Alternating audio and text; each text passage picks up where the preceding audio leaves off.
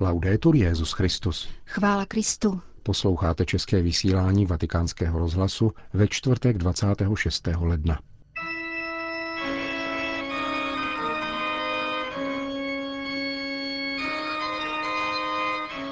Petrův nástupce přijal biskupskou konferenci Kambodže a Laosu. Evropský soud pro lidská práva nepotvrdil rodičovství pro dítě z takzvaně náhradního mateřství. Nastal čas pro beatifikaci Romána Guardiniho, uslyšíte v poznámce k nedávnému oznámení míchovského arcibiskupa o chystaném zahájení beatifikačního procesu tohoto významného německého teologa, často citovaného posledními dvěma papeži.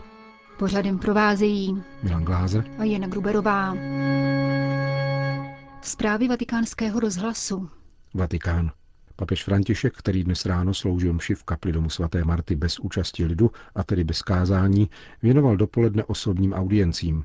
Kromě čilského a rumunského nuncia přijal členy spojené biskupské konference Kambodže a Laosu, která koná v Římě kanonickou návštěvu Adlímina. Celkem sedmi prelátům věnoval Petrův nástupce více než dvě hodiny času, které strávil v osobním rozhovoru s nimi, způsobem, který zavedl pro tyto příležitosti, tedy v soukromí a bez oficiálních promluv. Vatikán. Papež František vyjádřil duchovní blízkost lidem, kteří byli zraněni nebo jinak zasaženi následky ničivých požárů, které v těchto dnech zasáhly centrální oblast Chile. Zahynulo při nich dosud šest lidí, dva policisté a čtyři hasiči. V dopise odeslaném kardinálem státním sekretářem Pietrem Parolinem k rukám předsedy Čilské biskupské konference Monsignora Santiago Silvy papež ujišťuje o své modlitbě za zemřelé a vzývá Boha o sílu a útěchu pro ty, kdo byli zasaženi touto přírodní katastrofou. Modlí se také k pánu za to, aby inspiroval velkorysé postoje solidarity, zmírnil bolest a pomohl k překonání nesnází. Prudké požáry zasáhly čele uprostřed léta, které je letos velmi teplé a větrné. Dotkly se oblasti o rozloze 2380 km čtverečních v řídce obydlených oblastech O'Higgins a El Maule, jižně od hlavního města. Čelská vláda vyhlásila stav ohrožení. Více než 4 tisíce lidí bylo evakuováno ze svých domovů. Popelem lehly tisíce hektarů lesa a zahynulo mnoho zvířat. Vatikán. Jde o to, aby tato země rostla zevnitř, ze svých zdrojů, protože z naší strany je to namáhavější, než založit novou nemocnici a spravovat ji po svém, říká ředitelka nemocnice Bambín Jezu, lékařka Mariela Enok. Právě na ní se obrátil papež František s prozbou, aby spustila formační projekt pro pediatrickou nemocnici v hlavním městě Středoafrické republiky. Jak říká v rozhovoru pro náš rozhlas, projekty podepsané před třemi měsíci se začínají realizovat. Podepsali jsme projekty ohledně nemocnice, s ministerstvem školství jsme uzavřeli smlouvu, pokud jde o univerzitu a formaci. A s ministerstvem zdravotnictví o vhodném způsobu administrace pediatrického centra v Bangí. V dětské nemocnici působí dvě nevládní organizace, které jsou zvyklé pracovat sami, takže nás to stojí trochu úsilí. Doufáme, že se co nejrychleji začne s rekonstrukcí nemocnice. V září pak odstartuje práce na univerzitě. Jde o školení lékařů a zejména pediatrů, protože pro některé specializace nemají vůbec žádné vyučující.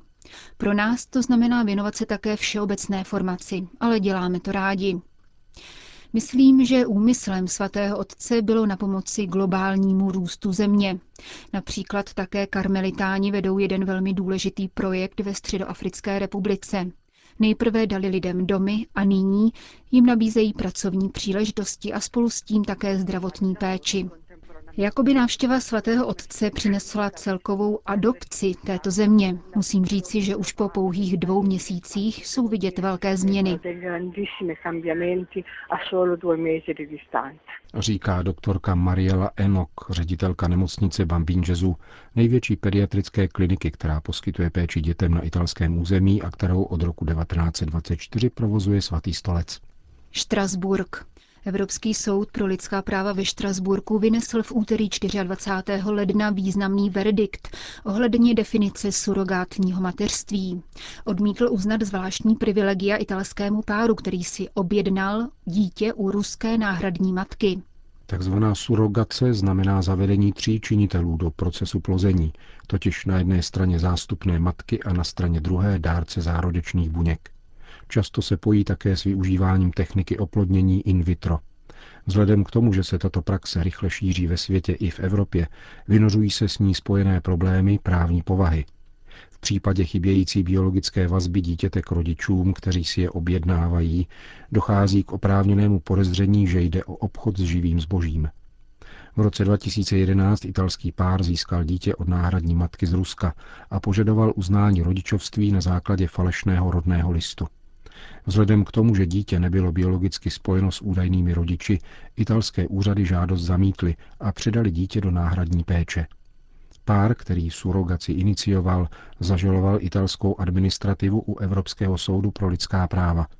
Ačkoliv manželé v první instanci soud vyhráli, nyní v rámci odvolačního řízení tribunál ve Štrasburku uznal, že na základě Evropské konvence o lidských právech neexistuje právní závazek uznat rodičovství v případě, kdy chybí biologická vazba rodičů s dítětem získaným surogátním procesem.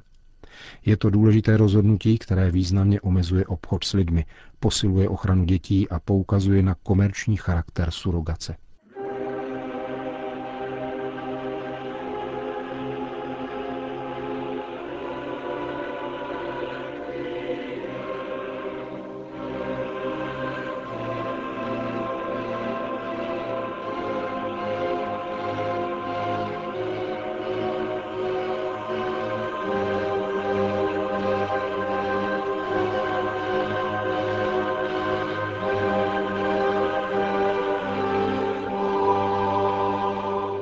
Romano Guardini zemřel v neblahém roce 1968 a již 20 let od roku 1997 odpočívá v jedné z postranních kaplí Mnichovského univerzitního kostela svatého Ludvíka.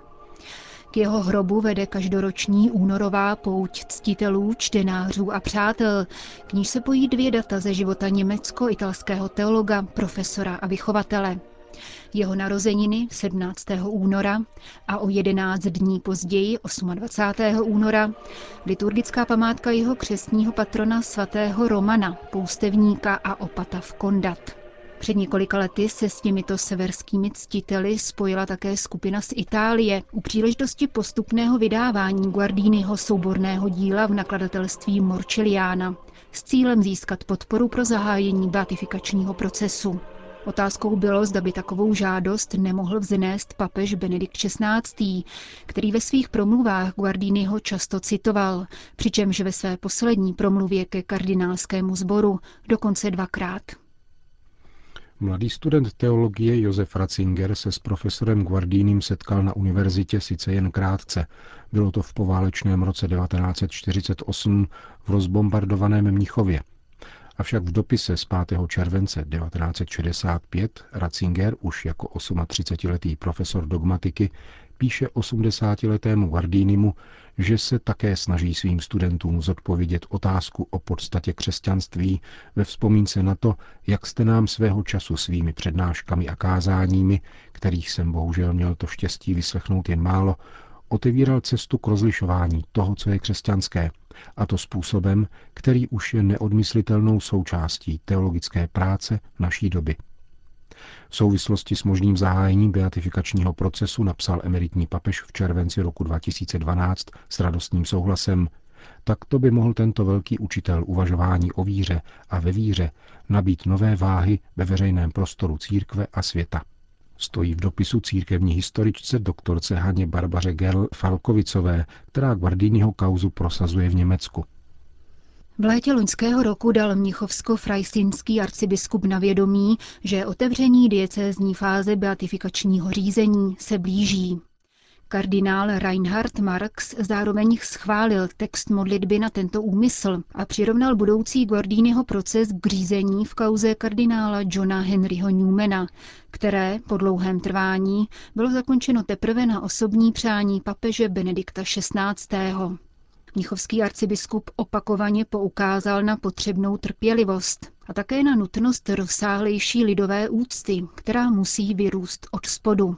Vědecké bádání nad Guardiniho dílem je poměrně dobře rozvinuto, uzavřel kardinál Marx. Nyní musí vzniknout širší hnutí modlitby a náboženské úcty, ukotvené zejména v místech Guardiniho života a práce. A těch díky Guardiniho německo-italskému původu, kněžství a univerzitní dráze není málo. Verona, kde se poblíž arény narodil, Míšeň, kde žil jako dítě, gymnazista a kaplan až do habilitace ve 20. roce, Komské jezero a Isola Vicentina poblíž italské Vicenzy, kde žila jeho matka a kde často trávil letní prázdniny. Berlín, Tübingen a Mnichov, kde akademicky působil.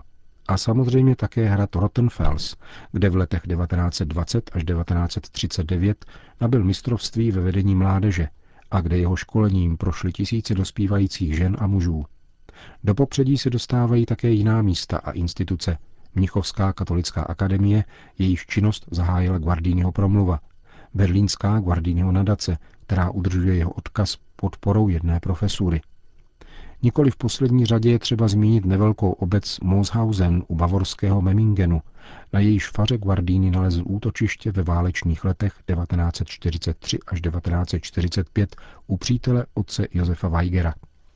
Vyvstává námitka, zda je Guardínyho blahořečení skutečně nutné, když je dotyčný již stejně u Boha a jemu samému se tak neprokazuje přílišná laskavost, protože se veřejnosti spíše stranil. Beatifikační řízení nicméně neslouží tolik svému protagonistovi, jako spíše členům dosud bojující církve, kteří mohou čerpat z darů božího služebníka a dovolávat se ho při přemáhání strastí a pokušení.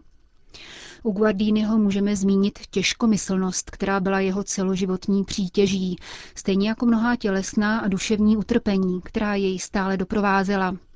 Ale také věrnost v přátelství, kněžské vyzařování při liturgii, vážnost a hloubku vyučování, přímou cestu hledání pravdy, kterou se ubíral i v nejhorších berlínských letech a která význačně ovlivnila ku příkladu křesťanský protinacistický odboj. Je známo, že z Guardínyho spisů těžili členové skupiny Bílá růže, zejména později popravený student Willy Graf. Duchovní zázraky, které vyvolalo Guardiniho dílo, jsou dostatečně známy a zdokumentovány. V 50. letech minulého století se jeho esej Konec novověku v jedné známé německé anketě umístila na prvním místě mezi desítkou knih, které by si dotázaný vzal sebou na pustý ostrov. Jeho spisy vyvstávají z úzkého propojení myšlení a myslící osobnosti a bez sentimentu tu lze hovořit o teologii srdce. Guardiniho četla také Edith Steinová, avšak jeden z jejich učitelů, filozof a konvertita Max Scheller, který mladého soukromého učitele Guardiniho potkal v roce 1922 v Bonu, v něm na první pohled rozeznal nejenom řád věřícího člověka, níbrž také lásku vychovatele – ještě krátce před svou smrtí nazval Scheller Guardiniho německým křesťanským pedagogem v pravém slova smyslu. A benediktínský opat Hugo Lang přisoudil učiteli tří generací německé mládeže čestný titul Preceptor Germánie.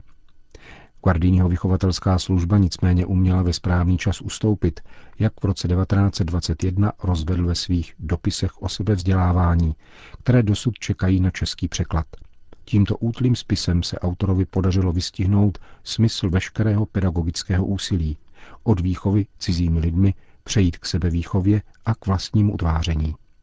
Záleží tedy na církvi, zda si kromě vynikajícího teologa a mimořádného vychovatele v Románovi Guardínim vyprosí také patrona katolického vzdělávání.